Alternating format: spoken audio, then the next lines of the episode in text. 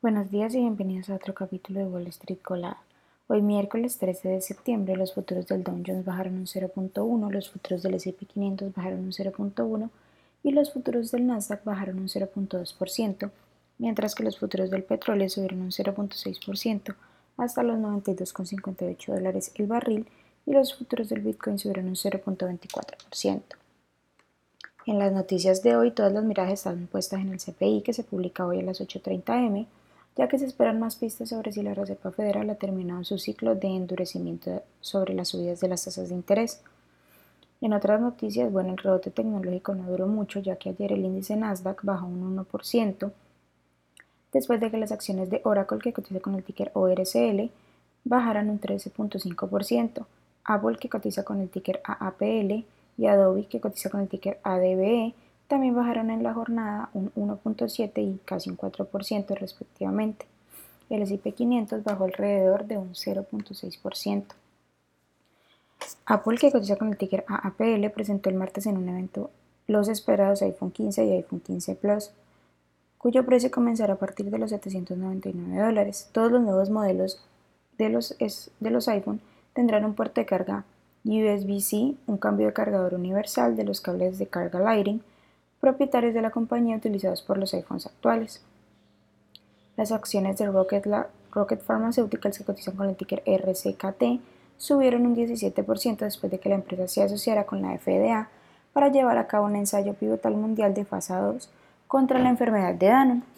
En otras noticias, las acciones de Workhorse Group subieron un 21% después de que el IRS aprobará a la compañía como un fabricante calificado para el crédito comercial de vehículos limpios bajo los términos del Código de Rentas Internas. La compañía dijo que la aprobación da a sus clientes la elegibilidad potencial para recibir un crédito de hasta $40,000 para las entregas de todos los vehículos Workhorse de 2023 en adelante. Con motivo del Día del ID celebrado el miércoles por Moderna, que cotiza con el ticker mRNA,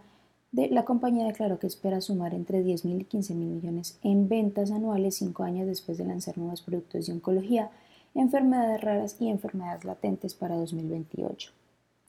Las acciones que tenemos y con predicción bullish son Novo Nordisk, que cotiza con el ticker NVO y ha subido más de un 94%, Avalo Therapeutics, que cotiza con el ticker AVTX y ha subido más de un 63%, y Rocket Pharmaceuticals, que cotiza con el ticker RCKT y ha subido más de un 22%.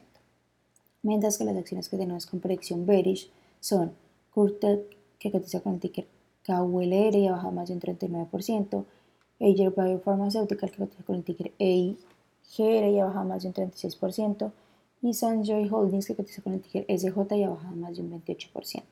Esas son las noticias que tenemos para hoy antes de que abra el mercado. Les recuerdo que pueden encontrarnos en todas nuestras redes sociales como @spanglishtrades y también visitar nuestra página web www.spanglishtrades.com para que no se pierdan ninguna noticia en actualización del mundo de la bolsa de valores, por supuesto como siempre en español. Muchas gracias por acompañarnos y por escucharnos. Los esperamos de nuevo mañana en otro capítulo de Wall Street Colada.